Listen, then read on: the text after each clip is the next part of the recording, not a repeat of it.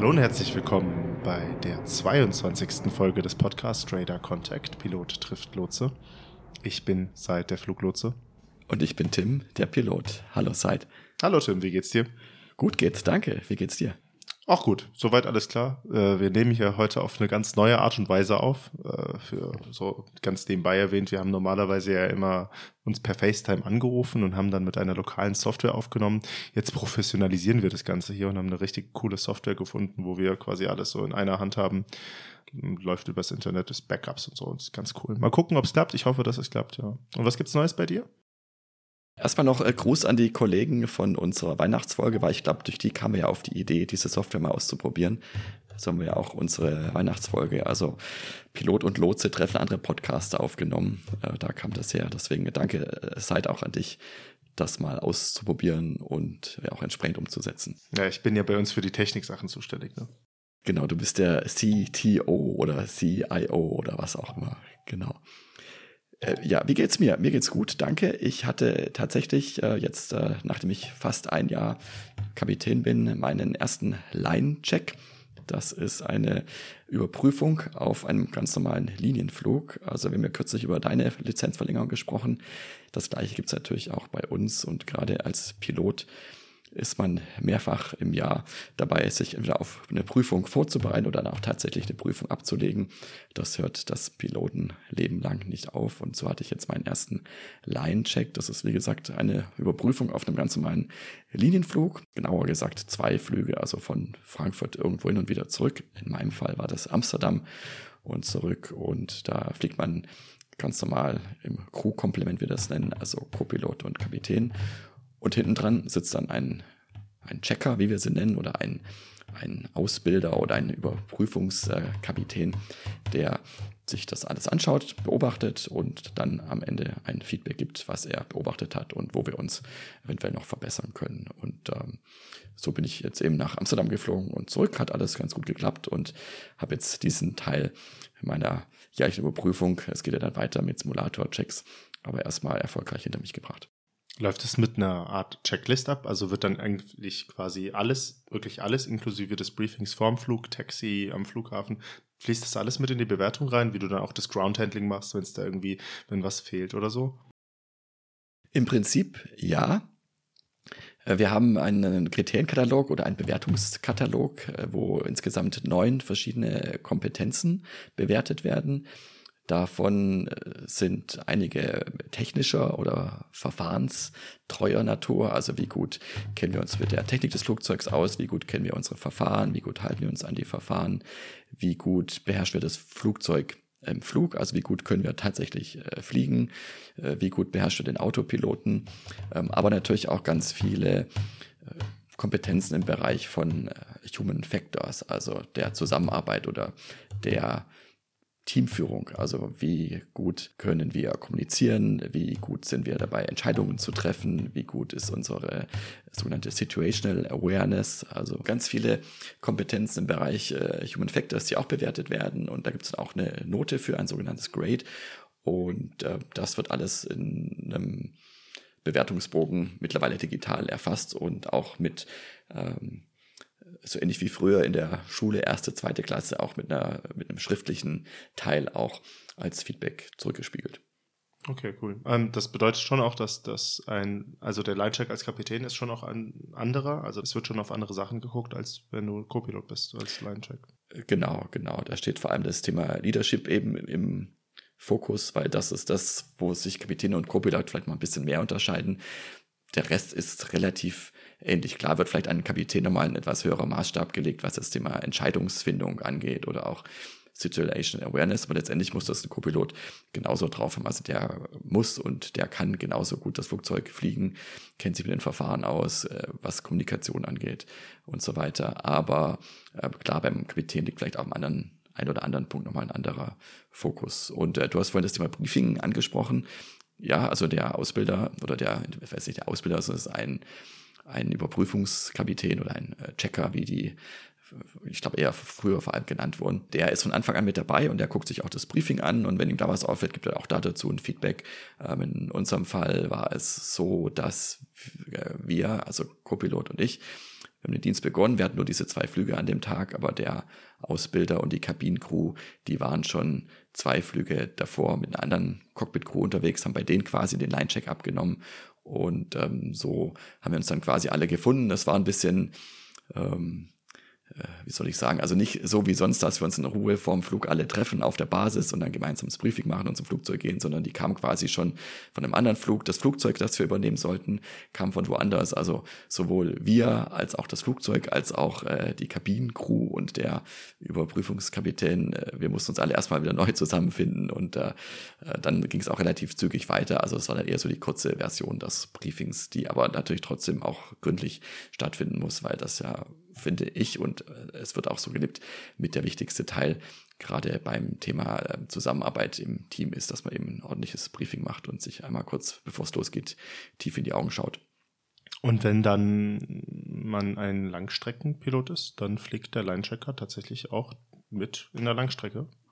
Ja, genau. Also auf Langstrecke Krass. müssen die auch überprüft werden. Genau, das ist jetzt äh, kein Spaß, den sich die Fluggesellschaft ausdenkt, sondern es ist auch eine gesetzliche Vorgabe, dass die Überprüfungen so durchgeführt werden. Und auf der Langstrecke müssen die auf der Langstrecke mitfliegen, ja. Wobei ich mir gut vorstellen kann, äh, dass die dann als sogenannter Verstärker auch mit eingesetzt werden. Äh, müsste ich mal fragen, ob das auch wirklich so ist, das weiß ich nicht. Aber da ist es dann oft so, dass die Flüge ja sowieso verstärkt sind, also dass es drei Piloten sind auf dem Flug, weil eben die Flugdienstzeit so lange ist, dass regelmäßig Pausen gemacht werden müssen und sich eben abgewechselt wird. Und da würde es sich anbieten, dass der Ausbilder quasi einer der drei Piloten ist und dann, wenn einer der beiden von den Pause macht, entsprechend dann die Position einnimmt, wie es ja auch der Senior First Officer normalerweise machen würde.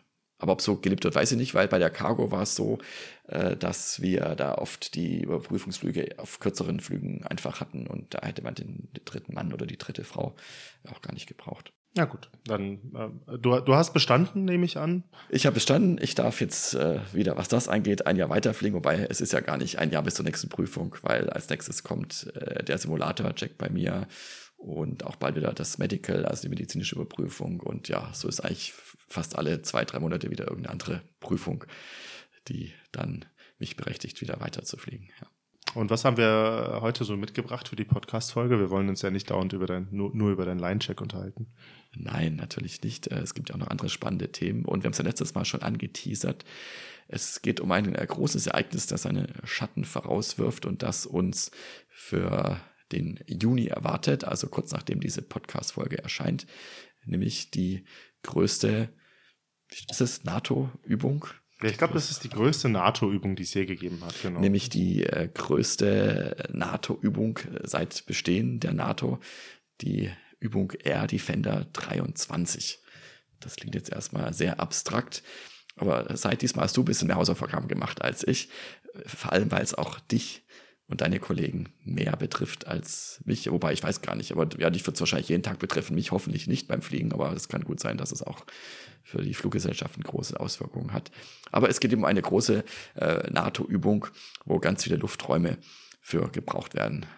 Aber erzähl doch mal Zeit, was hast du dazu recherchiert? Ja, genau. Wir haben also einmal das Thema von dieser, einfach so ein bisschen über diesen Air Defender 23, dass wir darüber reden, weil ähm, ich, ich weiß, ich kann mir das noch nicht gut vorstellen, wie groß und aus, also wie groß und massiv die Auswirkungen sein werden und wie sehr man das be beispielsweise auch in der Tagesschau hören wird und darüber sprechen wird, aufgrund der Auswirkungen auf den zivilen Luftverkehr, weil es ist grundsätzlich so, dass diese ganzen Übungen vormittags, tagsüber stattfinden, um, nacheinander in verschiedenen Gebieten und dann dort, wo die dann jeweils fliegen, gibt es große Auswirkungen auf Kapazitäten der Sektoren.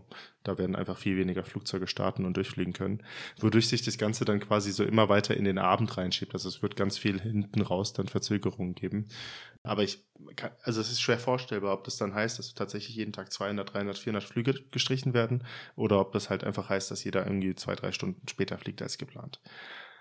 Das ist quasi der eine Teil, den wir so mitgenommen haben. Und dann habe ich gedacht, reden wir einfach nochmal darüber, was haben Militärs denn so an sich, dass das so besonders für uns ist, ja, weil wir haben ja in Deutschland die sogenannte zivil-militärische Integration des Luftverkehrs komplett abgeschlossen, was das genau heißt und was so die Auswirkungen sind auf mich, auf dich, aber auch auf die Militärs und so das ganze Allgemeine, dass wir so ein bisschen mehr darüber reden, hauptsächlich fokussiert auf den Teil, was ist der Unterschied zivil-militärischer Luftverkehr und so. Tim, was weißt du über den AD32, wie er so heißt? Das würde mich mal interessieren. Was hast du da schon an Briefings bekommen? Also von Seiten der Firma habe ich noch gar nicht so viel an Briefings bekommen, weil ich glaube, die selbst noch gar nicht so genau wissen, was im Detail da auf uns zukommt. Ich weiß, wann das ist, nämlich die beiden mittleren Juniwochen, also konkret vom 12. bis zum 23. Juni. Abgesehen von dem Wochenende, das dazwischen ist, du hast ja auch gerade schon gesagt, es betrifft im Wesentlichen die Werktage.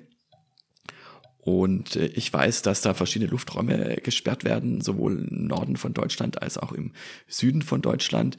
Und gesperrt heißt dann wirklich, dass da in der Zeit kein ziviles Flugzeug durchfliegen darf. Und ich kenne das aus anderen Zusammenhängen, wenn zum Beispiel äh, Streiks sind oder jetzt auch ähm, im Zusammenhang mit anderen militärischen Übungen, wenn dann Lufträume gesperrt sind, dann heißt das für uns, dass wir außen rumfliegen müssen. Und außen rumfliegen heißt eben, dass wir zum einen natürlich mehr Treibstoff brauchen, aber natürlich auch, dass die Flugzeit länger ist und dass das Flugzeug, das normalerweise für so einen Tag einen sehr engen Flugplan hat, also wir fliegen irgendwo hin, haben dann 45 bis 60 Minuten Zeit, den Flieger umzudrehen, sagen wir, also Leute aussteigen, sauber machen, wieder zurückfliegen die sogenannte Turnaround-Zeit, wo Ryanair ganz berühmt ist für, dass sie das Ganze auf 30 Minuten gedrückt haben. Genau, genau. Und in Frankfurt sind auch oft keine sehr viel längeren Turnaround-Zeiten geplant. Sprich, das heißt, wenn die Flugzeit schon länger ist, dann muss das quasi von der Turnaround-Zeit abgeknapst werden. Aber die ist schon sehr knapp bemessen, weil man natürlich die Flugzeuge über den Tag hin möglichst gut ausnutzen möchte. Und das heißt dann eben auch, dass es da zu Verspätungen kommt, beziehungsweise die Firma, wenn sie es eben vorher weiß, die Flugzeuge anders plant und eben längere Flugzeiten für die Tagesplanung hinterlegt. Aber wie gesagt, ich habe noch keine genauen Details bekommen, weil ich weiß auch gar nicht, ob alle schon wissen, ob überhaupt die Planer schon wissen, an welchen Tagen welche Lufträume wann genau gesperrt sind. Ja, das Besondere, du sagst, welche Lufträume an welchen Tagen, da kann ich sagen, an allen Tagen alle Lufträume. Das ist das ähm, Abgefahrene dran. Also es gibt so drei Luftraumblöcke, sage ich mal, die ähm, Deutschland betreffen, auch ein bisschen Frankreich, die Schweiz, Polen, Dänemark ist mit dabei, Niederlande und ähm, ja, das ist dann der restliche Nordteil von Deutschland. Und du hast gerade eben so schön gesagt, wenn Streiks sind, also Lufträume dadurch gesperrt werden oder eingeschränkt werden, dann muss man drumherum fliegen. Und das ist das Krasse an diesen Gebieten. Da sind quasi, die Lufträume sind so groß und dann werden die so mit einzelnen Korridoren, die dann eventuell unter- oder überflogen werden können, verbunden, dass es einfach kaum noch Platz gibt, sie vernünftig zu umfliegen so dass man sagen muss, es gibt dann so Korridore, da kann man gut durchfliegen. Da muss man dann halt gucken, dass man über einer gewissen Flughöhe oder unter einer gewissen Flughöhe ist. Was ja auch unsere Kapazität, kann man sich vorstellen, einschränkt, wenn man da einfach nur noch so einen kleinen Schlauch offen lässt. Aber da passen dann nur so und so viele Flugzeuge durch. Und der Umweg, den man fliegen muss, der ist natürlich gigantisch. Also das ist, also da, wenn man sich so vorstellt, macht man eine gerade Linie von, was weiß ich, Frankfurt nach Zürich dann sagt man halt, ja, okay, dann fliegst du halt ein bisschen Umweg. Dann ist der Umweg halt so, dass du äh, über Passau fliegen musst. Also wirklich, das, ist, das hat nichts mehr mit einer geraden Fluglinie zu tun. Und dann ist einfach auch die Frage, ob das Ganze noch wirtschaftlich ist, dass man nicht sagt, ja, man streicht den Flug äh, oder verschiebt den einfach nach hinten um drei Stunden, weil dann einfach der Slot frei ist. Genau. Ähm, die Lufträume sind, weil du sagst, welche sind wie und wann, ähm, es sind drei sehr, sehr, sehr, sehr große Lufträume, die jeden Tag benutzt werden und zwar immer in derselben Reihenfolge. Das ist zuerst der eine, dann fliegen quasi alle militärischen Flugzeuge zu dem, der aktiv ist, machen da ihre Übungen, machen da ihre Luftbetankung, machen da, ich habe keine Ahnung, was die genau machen. Die machen so Abfangübungen und fliegen so in Rotten aufeinander zu und Dogfight nennt sich das so, Luftkampf simulieren die und so. Machen dann aber auch die Übung, dass sie halt in andere Gebiete rüberfliegen, dort tanken. Also das ist alles Teil dieser Übung, dass man da quasi irgendwie, ja, ganz viele verschiedene Szenarien durchspielt, die halt eine Luftwaffe drauf haben muss. Und das Ganze dann halt nicht nur die deutsche Luftwaffe, sondern es werden insgesamt 210 militärische Flugzeuge involviert sein, die quasi jeden Abend an die, äh, sorry, jeden Tag an diesen Übungen teilnehmen. Die sind aus allen NATO-Ländern quasi da. Und wenn dann die Übungen in dem einen Gebiet abgeschlossen sind, dann fliegen die tatsächlich alle zusammen rüber zum nächsten Gebiet und machen da weiter. Die Übungsgebiete überlappen sich quasi immer so eine Stunde. Das heißt, man hat dann wirklich auch eine Stunde, wo sowohl im Norden als auch im Süden von Deutschland so ein riesen Luftraumblock gesperrt ist. Ja, das kann man sich dann halt vorstellen. Da ist dann einfach, einfach wenig Platz in Deutschland. Ähm, ich habe zum Beispiel von einem Kollegen von mir, der im Südwesten von Deutschland arbeitet, gehört, dass die allein im Juni mehr als 100 Zusatzdienste gesucht haben. Und zwar das schon rein planerisch jetzt im Vorfeld, obwohl man bereits vorher schon so viel Dienste wie möglich in den Juni reingelegt hat und geguckt hat, dass da wirklich jeder, der kann, arbeitet und dann auch noch zusätzliche Dienste reinholt, das sind diese 100, aber dann wird man bestimmt on Short Notice, also am Tag vorher oder am Morgen noch zusätzlich, ich weiß nicht, zwei, drei, vier, fünf Leute reinholen, damit man einfach so viel Kapazität wie möglich anbieten kann. Ja, also ich weiß nicht, wie das die Fluggesellschaften handhaben werden. Also kurzer Disclaimer, es ist jetzt auch erst Anfang Mai, also wir nehmen die Folge relativ früh auf. Ich denke und hoffe, dass dann, bis es soweit ist, mehr Informationen da sind und auch die Planung entsprechend darauf eingestellt werden kann. Allerdings ist es ja auch so, dass die äh, Flugpläne relativ früh im Voraus gemacht werden. Also es müssen ja auch die Crews eingeplant werden. Also ganz konkret bei mir ist es so, es ist wie gesagt jetzt ähm, heute der 9. Mai wir das aufnehmen und es ist gerade die Planungsphase für den Juni. Also ich kann mir jetzt äh, in meinem System eintragen, wann ich gern frei haben möchte. Ich kann sagen, wann ich gern fliegen möchte oder wann ich fliegen kann. Und entsprechend sind auch schon Flüge hinterlegt. Also wenn jetzt wirklich dann kurzfristige Änderungen kommen, dann muss das alles nochmal umgeschmissen werden oder es wird tatsächlich, wie du sagst, einfach auch äh, gestrichen, weil das oft für das Gesamtsystem besser ist, lieber ein paar Flüge komplett rauszunehmen, als alle Flüge dann zu verspäten, weil sonst bricht das ganze System am Ende zusammen. Und so kann es relativ stabil gehalten werden, indem einfach so ein paar Flüge rausgenommen werden. Aber wie gesagt, ich habe noch keine Ahnung, wie sich das konkret äußern wird. Ja, das ist ähm, leider halt auch das Doofe, dass man das nicht so konkret im Vorfeld planen kann, weil es gibt quasi jetzt so Maßnahmen, die man ergreift, dass man bestimmte Flugzeuge, die von, sagen wir mal beispielsweise Frankfurt, so als, als ein Hub, und dann sagen wir mal alles, was im Südosten liegt. Alles, was da lang fliegt, kriegt gewisse Routen zugewiesen. Aber das ist ja quasi keine Einschränkung, die wirklich viel Zeit kostet. Da entsteht quasi pro Flieger eine Verspätung von fünf Minuten dafür, dass eine andere Route fliegt. Das ist ja nicht schlimm. Das, was quasi dann die große, große, große Einschränkung ist, äh, das entsteht leider erst an dem Tag selbst, dass man sagt, dieser Sektor, davon haben wir ja 20, 30, 40 verschiedene Stück, je nachdem, wo der liegt und in welcher Höhe der ist, ist er halt unterschiedlich betroffen. Angenommen, man hat einen Sektor, wo man einfach sagen muss, da ist quasi fast der gesamte Luftraum ist jetzt militärisch gesperrt. Dieser Sektor Aufgrund dieser militärischen Sperrung hat heute statt einer Kapazität von, das ist jetzt eine Zahl, die bedeuten verschiedene Sachen, sagen wir mal 56, hat er nur eine Kapazität von 18. Dann muss man halt sagen, diese, das bezieht sich meistens auf wie viel Flieger pro Stunde durchfliegen. 56 minus 18, die Differenz muss halt später oder, oder, oder ähm, über einen anderen Weg fliegen. Und dann ist das wie so, ein, wie so ein Netz aus Kapazitätseinschränkungen, was man dann quasi um diesen militärischen Luftraum drumherum legt weil natürlich, ähm, sagen wir mal, das sind Sektoren 1, 2, 3, 4, die liegen nebeneinander. Wenn man jetzt Sektor 2 sperrt und sagt, ihr müsst drumherum fliegen, dann wollen mehr in Sektor 1, 3 und 4. Da muss man die ja auch ein bisschen einschränken und so zieht sich das wie so ein, wie so ein, wie so ein Dominosteineffekt, wirklich durch ganz Deutschland und ganz Europa. Aber was das genau an dem Tag bedeutet, hängt natürlich davon ab, wie viel Krankmeldungen haben wir, wie viel Zusatzdienste konnten wir finden, wie ist das Wetter. Also ganz blöd gesagt, wenn du, wenn man Glück hat und das sind 20 Tage, wo wir die Übung durchführen, diese 20 Tage im Juni, ähm, wo es einfach normaler Sonnenschein ist, aber wir keine Gewittersaison haben, dann ist das viel, viel, viel besser für die Kapazität, weil Gewitter und militärische Flieger zusammen, die vertragen sich gar nicht gut. Das ist ganz, ganz, ganz doof für die Kapazität, weil das sind ja militärisch gesperrte Lufträume, in die ich nicht einfliegen darf, außer ich habe einen äh, Notfall, eine Emergency, das Emergency breaks all rules, wie man so schön sagt. Oder ähm, der Flieger muss unbedingt wegen der militärischen Sperrgebiete, sorry, wegen dem Gewitter, einen Ausweichkurs einlegen, der ihn durch ein Sperrgebiet führt. Und das ist halt, boah, das ist einfach doof. Das ist doof für uns, das ist doof für den Flieger, aber auch doof für die Militärs, weil die führen ja ihre Übungen durch und dann müssen die diese Übung quasi abbrechen oder unterbrechen, damit dann eine, eine einzige Lufthansa durch kann. Aber es ist nicht die eine einzige Lufthansa, sondern hinten dran kommt eine Easy, dann kommt eine Ryanair, dann kommt eine British Airways, dann kommt noch eine äh, Scandinavian ich glaube, das ist auch für die doof. Ich muss, muss einfach sagen, also die freuen sich auch nicht, wenn sie ähm, Gewitter um ihren Luftraum drumherum haben. Das weiß man leider erst am Tag vorher oder, wenn es ganz doof läuft, fünf Stunden vorher.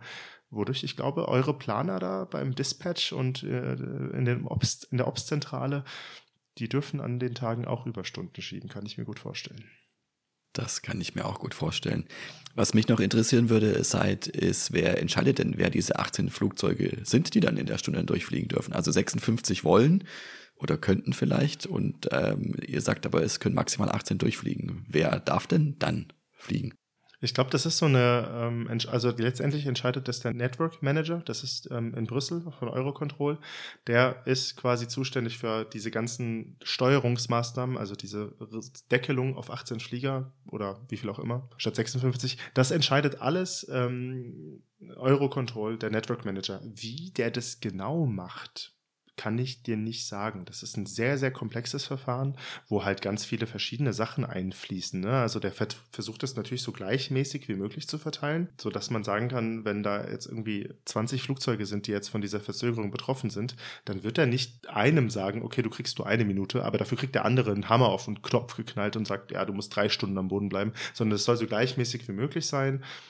Aber letztendlich, wie das genau passiert, weiß ich nicht. Es gibt ja dann auch ganz viele verschiedene Möglichkeiten, dass man zum Beispiel ähm, City Pairs, ich nehme jetzt mal als Beispiel Frankfurt-Zürich, die sind eh nicht so hoch geplant, dass man dann losgeht und sagt, hey, du, bevor ich dir eine Stunde Verzögerung aufbrumme, du bleibst tief. Du fliegst nur in einer Höhe von 170 von Frankfurt nach Zürich, statt beispielsweise in, in, in 270. Aber das macht quasi auch wiederum einen Platz frei für andere Flugzeuge, denen man ein bisschen weniger Verzögerung aufbrummen kann letztendlich ist es dann halt so, dass unser Wachleiter entscheidet über die Zahl. Wie hoch wird die Zahl sein? Mache ich 18 draus? Mache ich 16 draus? Mache ich 25 draus?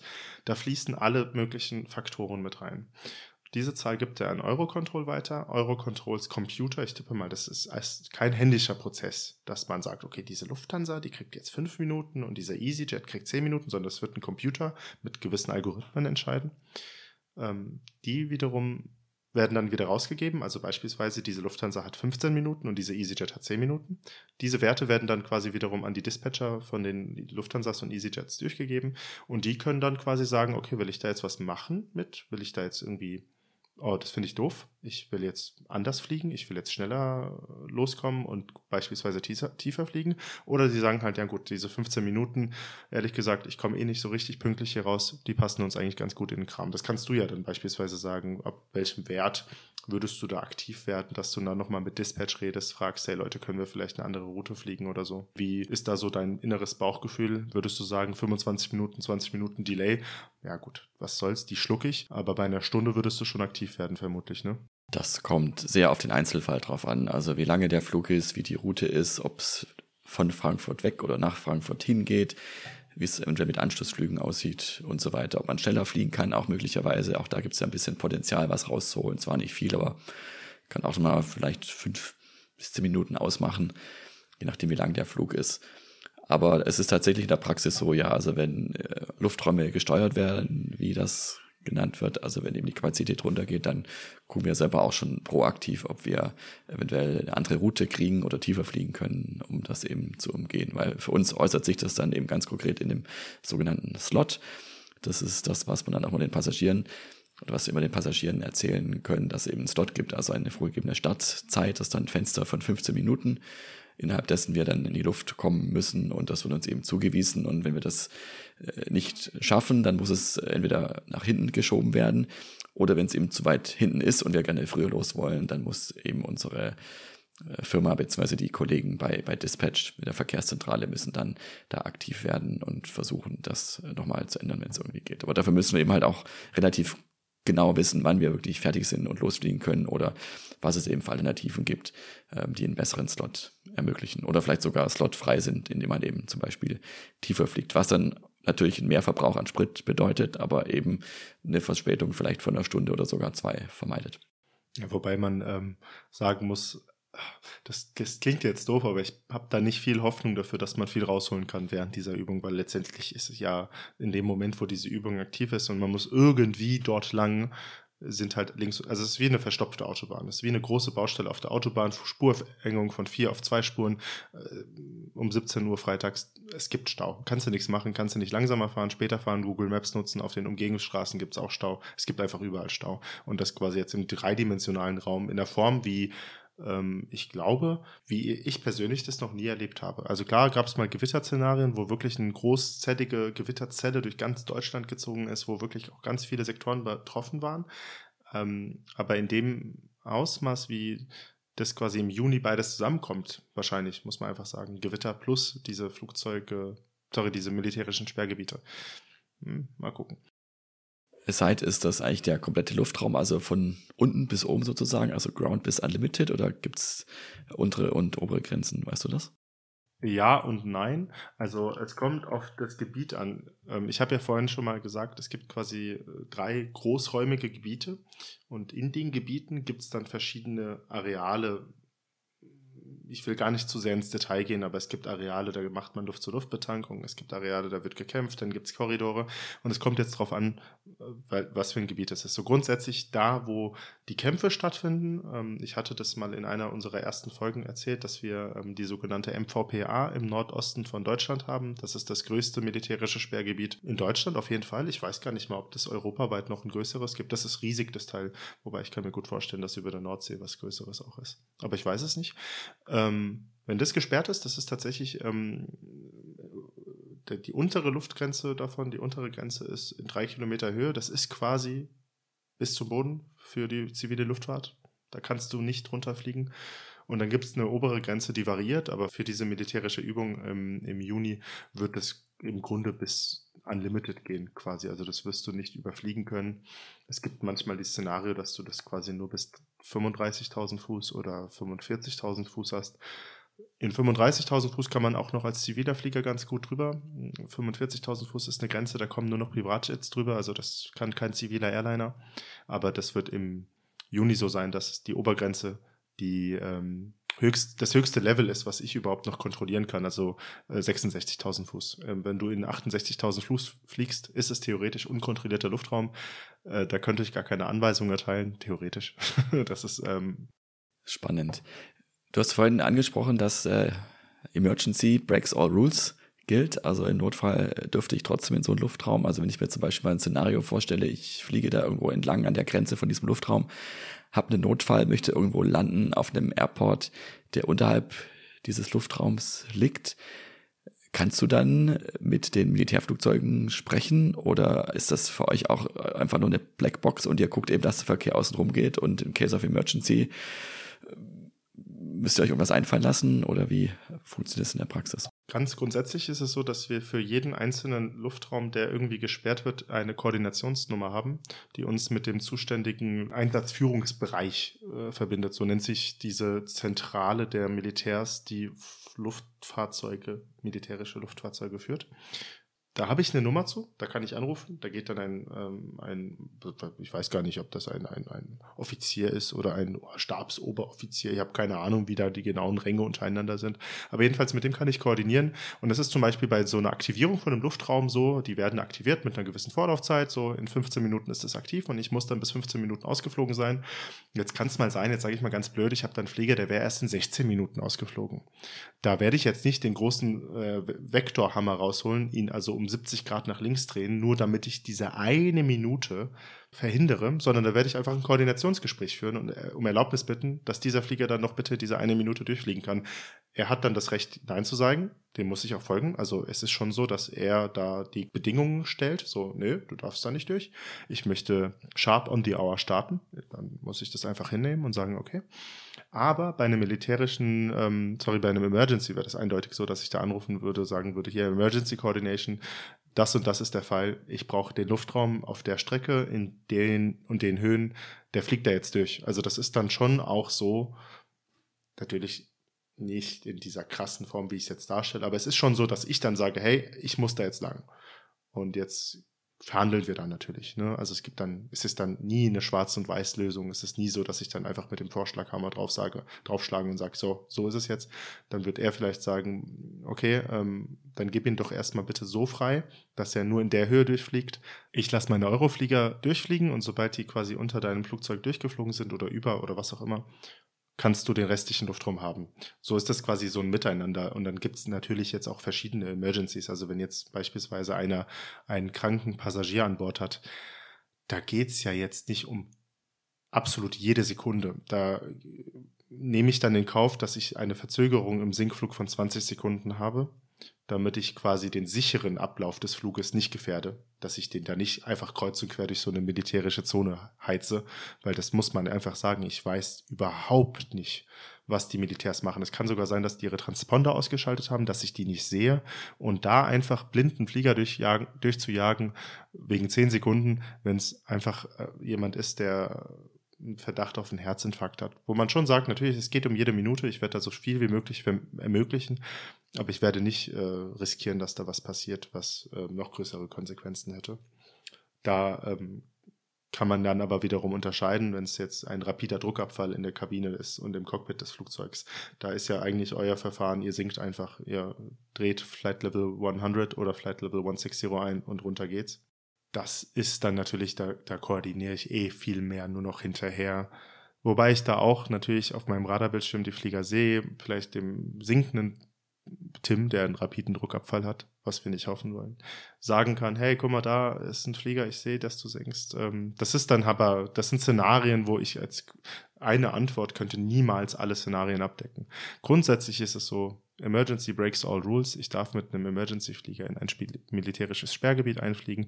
Theoretisch sogar, ähm, ich habe ja letzt, in der letzten Folge von den Airbus-Testflügen, die wir abnehmen, erzählt, theoretisch haben die sogar Vorrang gegenüber dem militärischen Sperrgebieten. Das ist eine Sache, die tatsächlich das Verkehrsministerium mit dem Verteidigungsministerium ausgehandelt hat. Aber ähm, Airbus verzichtet auf Testflüge in diesem Zeitraum, einfach weil es macht keinen Sinn. Die können da keine Testflüge durchführen. Das sind die, die Lufträume stehen nicht zur Verfügung. Ja, und ich denke mal, wenn ich jetzt eine Emergency habe, dann werde ich ja auch mit dir sprechen und dann kannst du mir auch sagen, ja, geh vielleicht nicht nach Hannover, sondern geh lieber nach Bremen oder nach Düsseldorf, weil da ist eben kein Military Traffic und das macht jetzt nur eine Minute Unterschied oder zwei. Also das ist ja auch wirklich dann situativ abhängig. Wobei man da natürlich schönerweise sagen kann, also es gibt einen Korridor, das heißt, das ist kein Riesenluftraum, sondern das ist nur ein Korridor, der ist über Berlin. Und ansonsten gibt es keine großen Flughäfen, also ich rede jetzt über beispielsweise München, Frankfurt, ah, okay. Hannover, Düsseldorf, mhm. Köln, die großen Flughäfen Deutschlands, die von einem militärischen Sperrgebiet getroffen werden. Äh, Stuttgart ist potenziell so richtig, wenn man so aus dem Nordosten kommt, kommt man nicht so gut nach Stuttgart auf direktem mhm. Weg, da muss man durch ein militärisches Sperrgebiet ein bisschen durch. Aber das, das wird dann koordiniert, natürlich. Also das ist dann auch eine Sache, ja, wobei man dann auch wieder sagen kann, äh, wenn du nach Stuttgart gehst, warum gehen wir denn nicht nach Frankfurt? Und dann wiederum Frankfurt wäre der Weg frei. Aber ich habe verstanden, du siehst die Militärflugzeuge teilweise, aber nicht unbedingt alle. Also wenn sie ihren Transponder ausgeschaltet haben, siehst du eventuell nur das Primärecho. Und du sprichst auch nicht mit denen. Richtig, richtig? ich spreche nicht mit denen. Die gesamte, also im Prinzip das alles, was innerhalb des militärischen Sperrgebiets passiert, wirklich alles, ähm, machen die Militärlotsen. Mhm. Und für uns ist die Schnittstelle das Telefon, wie bei allem, was wir koordinieren, so dass wir quasi ähm, den Militärflieger, wenn er bei seinem Flughafen, wo auch immer der ist, startet, wir führen den ähm, ganz normal als normalen Flieger, der normal auf der Frequenz ist. Das heißt, du kannst den auch hören. Mhm. Ähm, bis zu der Grenze des militärischen Sperrgebiets. Und dann haben wir eine Übergabe an den militärischen Lotsen. Und sobald er quasi ähm, die Grenze überflogen hat zu dem mhm. Gebiet, ist er außerhalb meiner Kontrolle, außerhalb meines Zuständigkeitsbereichs und ich habe nichts mehr mit ihm zu tun bis er wieder zurückfliegt. Das, war, das ist wiederum quasi genau andersrum. Er fliegt bis zur Grenze, ab der Grenze startet meine Zuständigkeit und dann führe ich ihn. Und dann muss er auch auf meine, jetzt nenne ich es Befehle, aber dann sind wir auch wiederum, ist er ganz normal ein Flieger, den ich dann quasi auch auf einen Delay-Vektor packe, vielleicht wegen einem anderen militärischen Sperrgebiet und so. Also ich führe ihn dann auch um militärische Sperrgebiete drumrum, für die er nicht geplant ist. Also er darf da natürlich nicht einfach durchfliegen, wenn andere irgendwo ihre Kämpfe durchführen. Wie viel Prozent von deinem Luftraum sind betroffen? Ähm, wenn die, weißt du das schon? Wenn, ja, also es ist tatsächlich, ich habe ja fünf Sektoren. Ähm, der eine Sektor, da ist gar nichts mit Militär drin, das ist, der ist gar nicht betroffen. Und von den anderen vier Sektoren ist ähm, einer äh, komplett betroffen, also so richtig hardcore, sodass da wirklich nicht mehr wirklich viel fliegen kann. Der Sektor besteht im Prinzip im östlichen und westlichen Teil nur noch aus einem sehr schmalen Korridor, wo ich fliegen kann. Und alles andere ist von Ground, also von Flight Level 100 bis Flight Level 660, also in, in der Höhe von 20 Kilometern komplett gesperrt. Da ist kein Durchkommen. Und die drei anderen sind so ein bisschen, also je nachdem, wie die Verkehrsströme an den Tagen sind, betrifft es mich mehr oder weniger. Ich denke da, ich habe dann noch keine konkreten Ströme vor Augen, so von wegen, ah, das wird die ganz doll betreffen und die weniger betreffen, weil es kommt einfach auch darauf an, was für Flieger fliegen. Es kann ganz entspannt gut laufen, dass ich die relativ gut dadurch kriege, aber es kann auch sein, dass es komplizierter ist, je nach den Strömen, ja. Wie läuft das dann konkret für dich? Also du bekommst dann quasi, wenn du arbeiten gehst, gesagt, heute sind von der bis zu der Uhrzeit die und die Lufträume gesperrt, die und die Korridore sind noch offen und wir haben auch so und so viele Flugzeuge gesteuert. Und dann führst du quasi die Flugzeuge auf den noch freien Routen um die gesperrten Gebiete außenrum.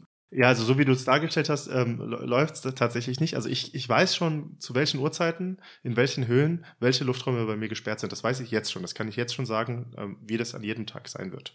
Das heißt, da brauche ich keine Informationen zu. Was ich dann quasi jeden Tag immer individuell ähm, regelt, ist, ähm, dass mich der Militärlotse anruft, für wann es startet. Aber ich gehe jetzt tatsächlich de facto davon aus, ähm, geplant ist 8 Uhr UTC, also 10 Uhr deutscher Zeit. Es wird einfach um 10 Uhr starten. Punkt aus, fertig. Also das, ich gehe nicht davon aus, dass es später startet. Früher darf es gar nicht einfach so starten. Das darf früher nur starten mit einer Absprache mit meinem Wachleiter.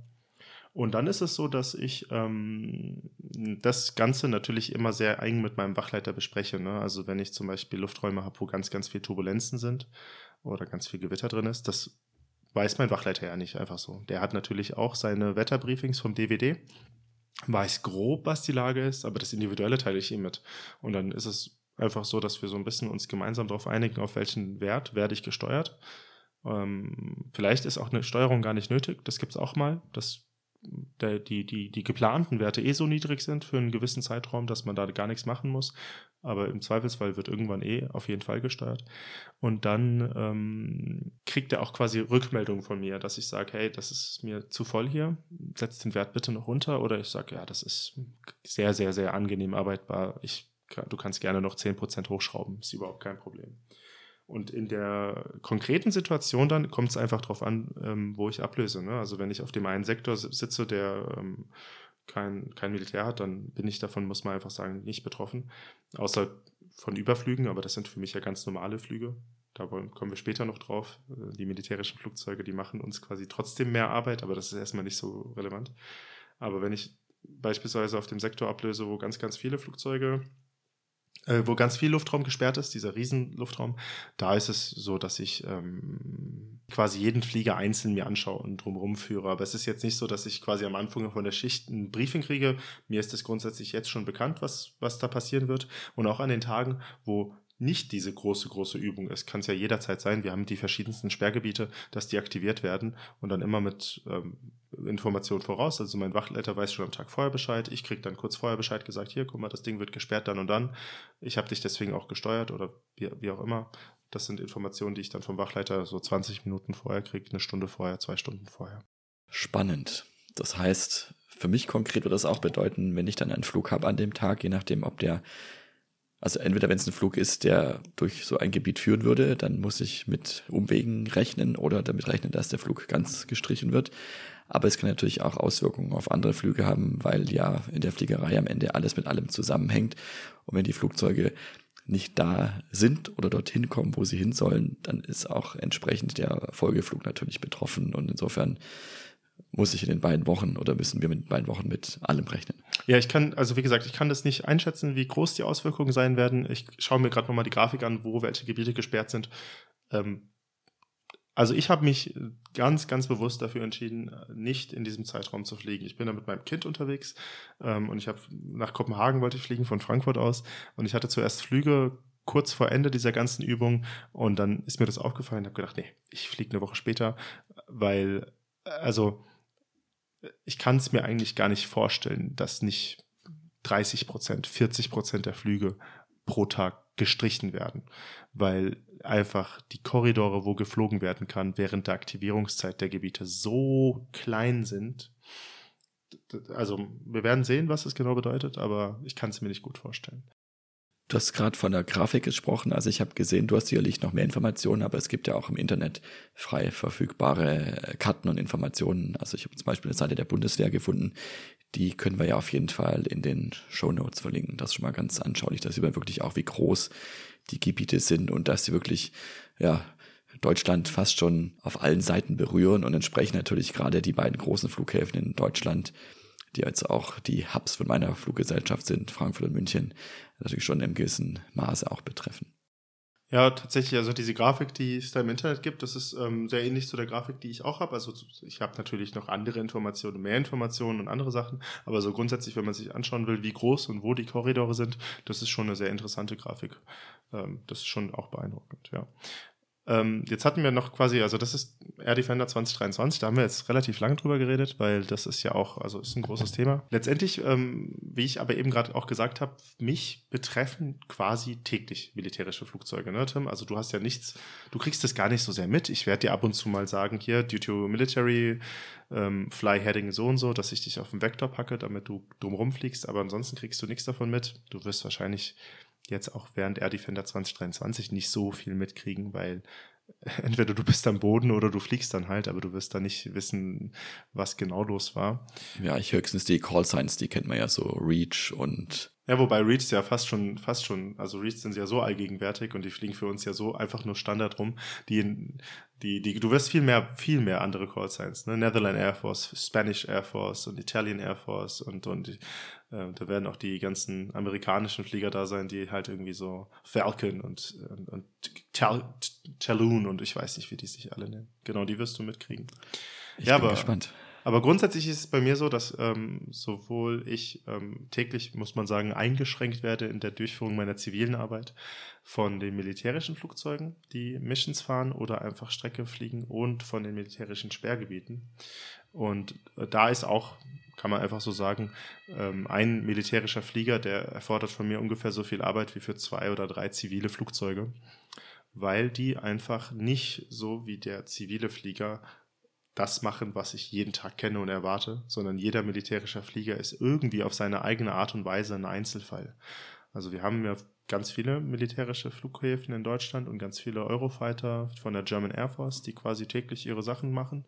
Die müssen ja ähnlich wie ihr auch ganz viele aktive Flugstunden abhalten, damit sie erstens ihre Lizenzen behalten, aber zweitens, jetzt gibt es bestimmt bei unseren Zuhörern auch Leute, die bei der Bundeswehr waren, da übt man ja auch ständig Sachen.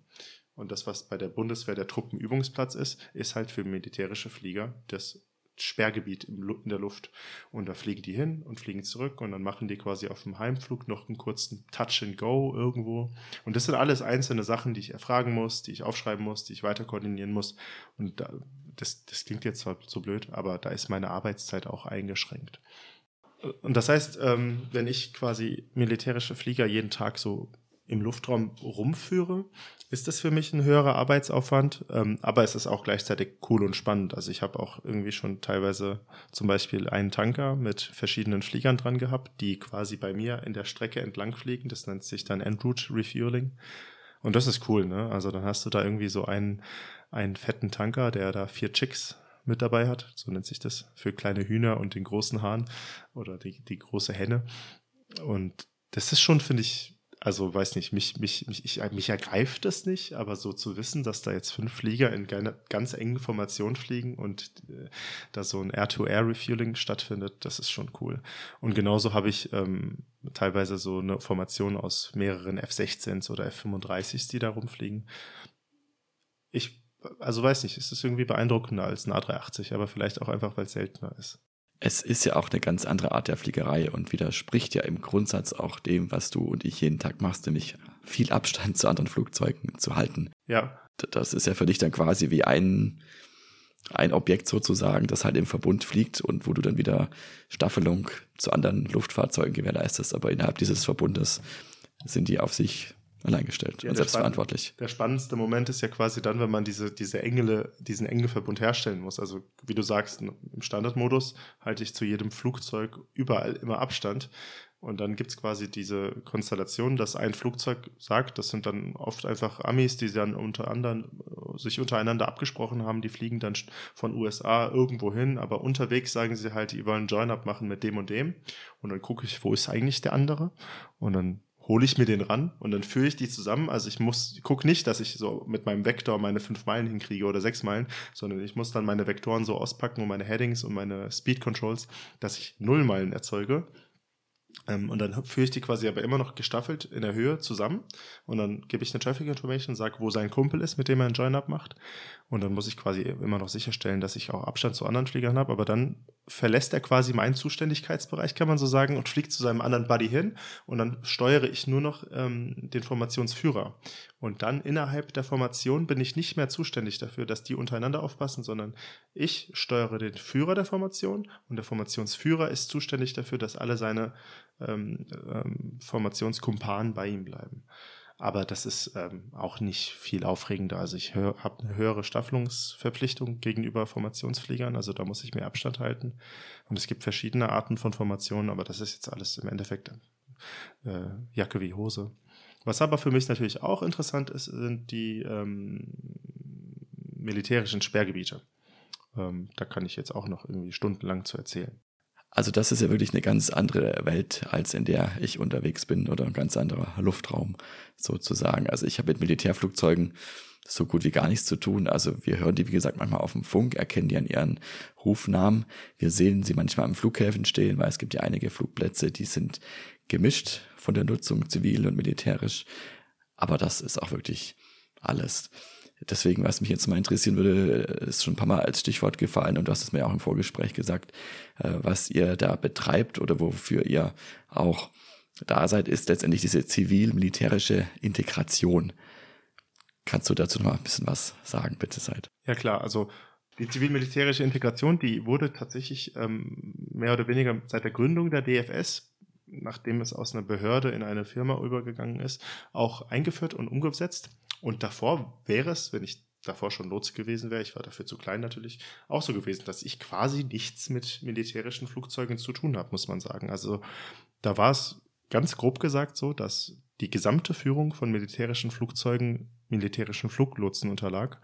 Und dann war es einfach von der Herangehensweise so, dass es nicht so war, dass der Luftraum, der Deutschland, über Deutschland ist, komplett zivil ist und zivil genutzt werden kann, sondern der Luftraum ist erstmal militärisch und dann geben die militärischen Fluglotsen gewisse Korridore, Bereiche und Gebiete frei, rein in der Theorie der Luftraumzugehörigkeit, die ich dann nutzen kann, sodass quasi ich immer wieder ständig dauernd um Korridore fliegen müsste, in die ich nicht rein darf, wo aber die Militärs jederzeit ihre Nutzungsrechte haben.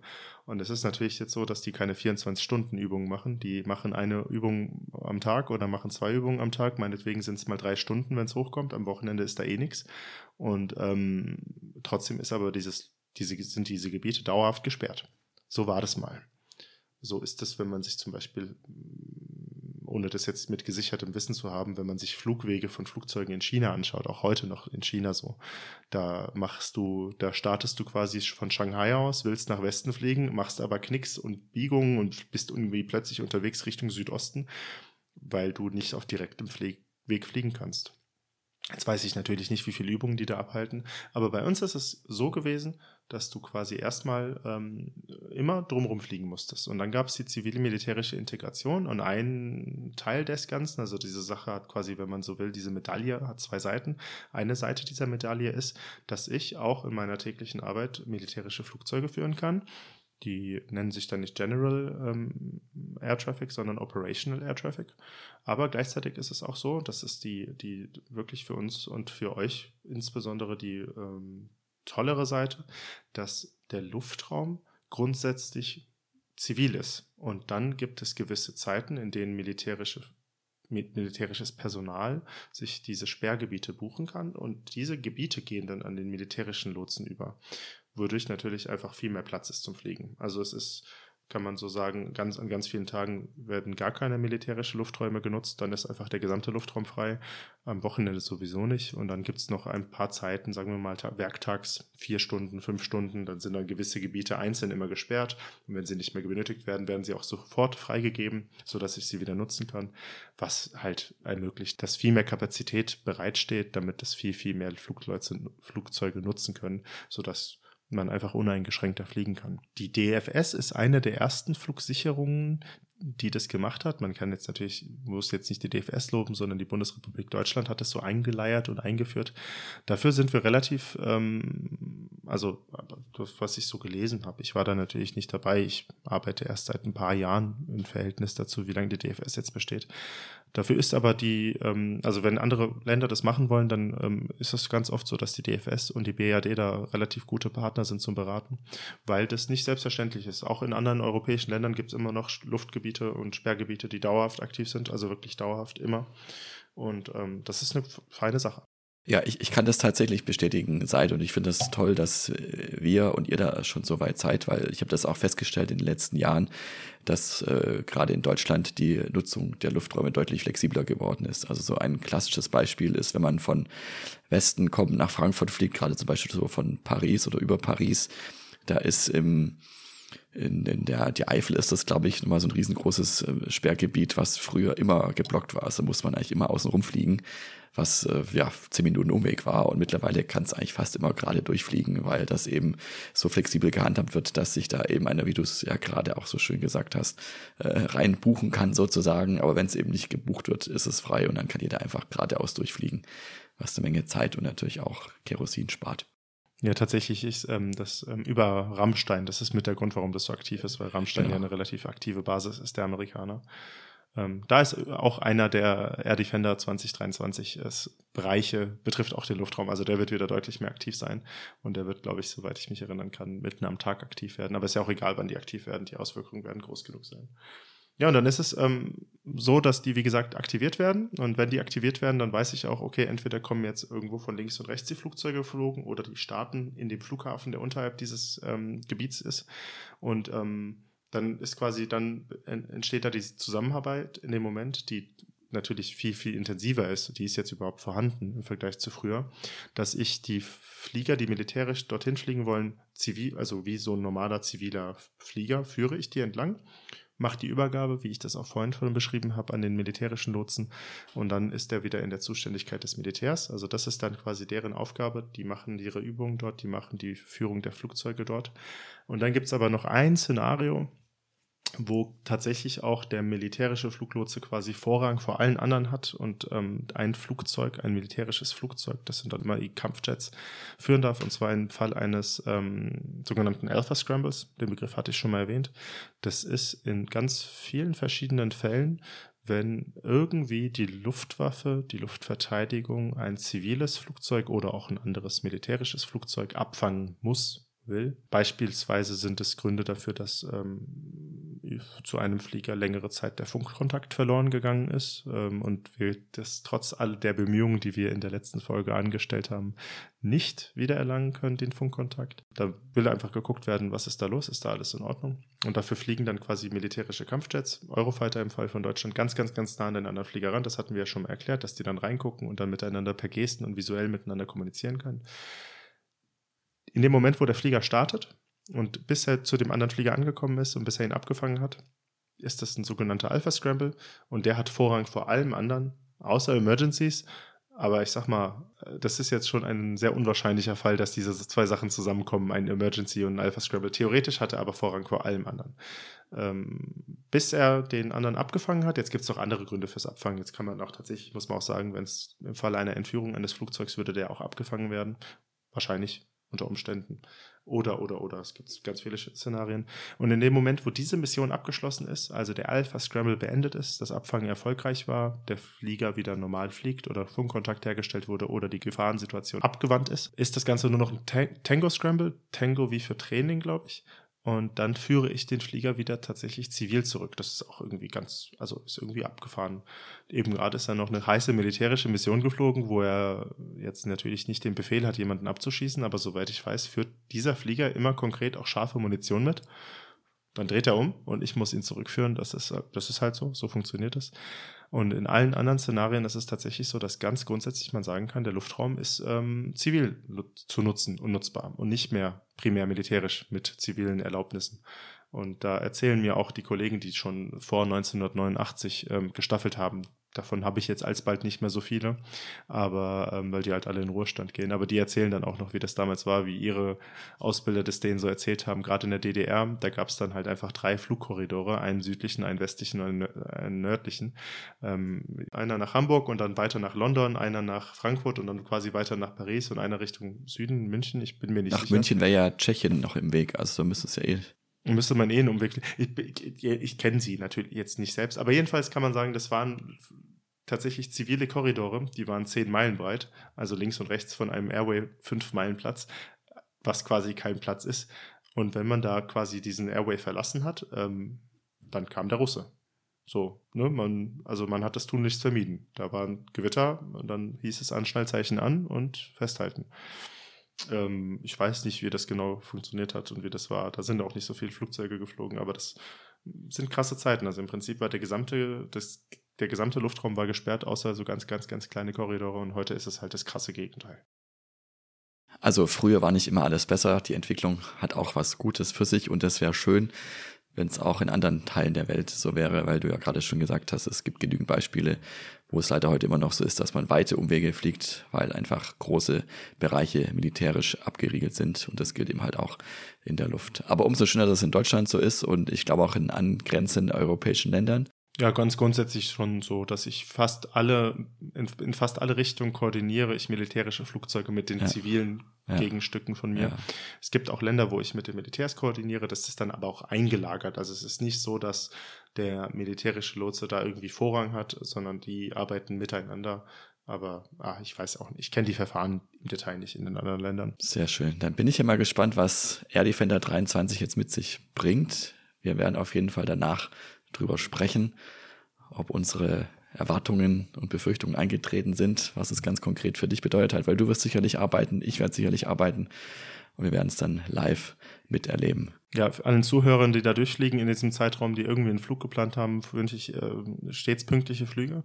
Ähm, das ist das A und O in dem Zeitraum. Ich habe ja, wie gesagt, schon meinen Flug auf eine Woche danach verschoben. Was wir auf jeden Fall dazu sagen können, ist, die Flugsicherheit ist in keiner Weise beeinträchtigt. Also dafür seid ihr ja auch da. Deswegen findet das ja auch alles in abgetrennten Bereichen statt. Es wird zwar deutlich mehr Militärverkehr sein und vielleicht wird es auch an einer anderen Stelle etwas lauter werden. Ich weiß jetzt nicht, wie tief und wie viel die fliegen im Vergleich zu sonst. Aber auf die Flugsicherheit hat das überhaupt keine Auswirkungen. Ja. Gut, dann ähm, können wir die Folge abwickeln. Also es ist alles gesagt. Es ist alles gesagt, was man zum Militärischen sagen kann. Nee, das glaube ich nicht. Man könnte bestimmt noch viel mehr sagen. Und es gibt auch Militärlotsen, die noch viel, viel, viel mehr Wissen darüber mitbringen als ich. Ich äh, betrachte das ja alles aus meiner zivilen Bubble raus. Aber es ist ähm, ein spannendes Thema, auch für mich jeden Tag aufs Neue, weil es halt herausfordernd ist. Also deutlich, deutlich spannender alles, äh, was mit Militärs passiert, als das, was im zivilen Bereich passiert. Aber ich bin auch froh, dass ich deutlich mehr ziviles Zeug zu tun habe, muss ich sagen. Ja, dann. Äh, vielen Dank fürs Zuhören. Wir hoffen, auch die Folge hat euch Spaß gemacht. Falls ihr Fragen habt äh, dazu, ich kann mir vorstellen, dass man dazu noch viel mehr Fragen habt, die einem so einfallen, weil das ja ein Thema ist, mit dem man sich nie auseinandersetzt. Unsere E-Mail-Adresse kennt ihr.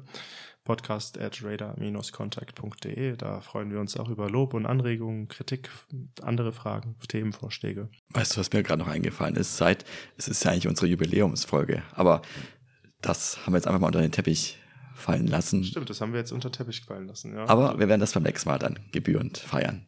So machen wir es. Danke, Tim. Danke fürs Zuhören, liebe Zuhörerinnen und Zuhörer. Wir freuen uns, wenn ihr beim nächsten Mal auch wieder reinschaltet. Wenn es heißt Radar Contact, Pilot trifft Lotse. Ich bin Seid, der Fluglotse. Und ich bin Tim, der Pilot. Tschüss. Tschüss, bis zum nächsten Mal.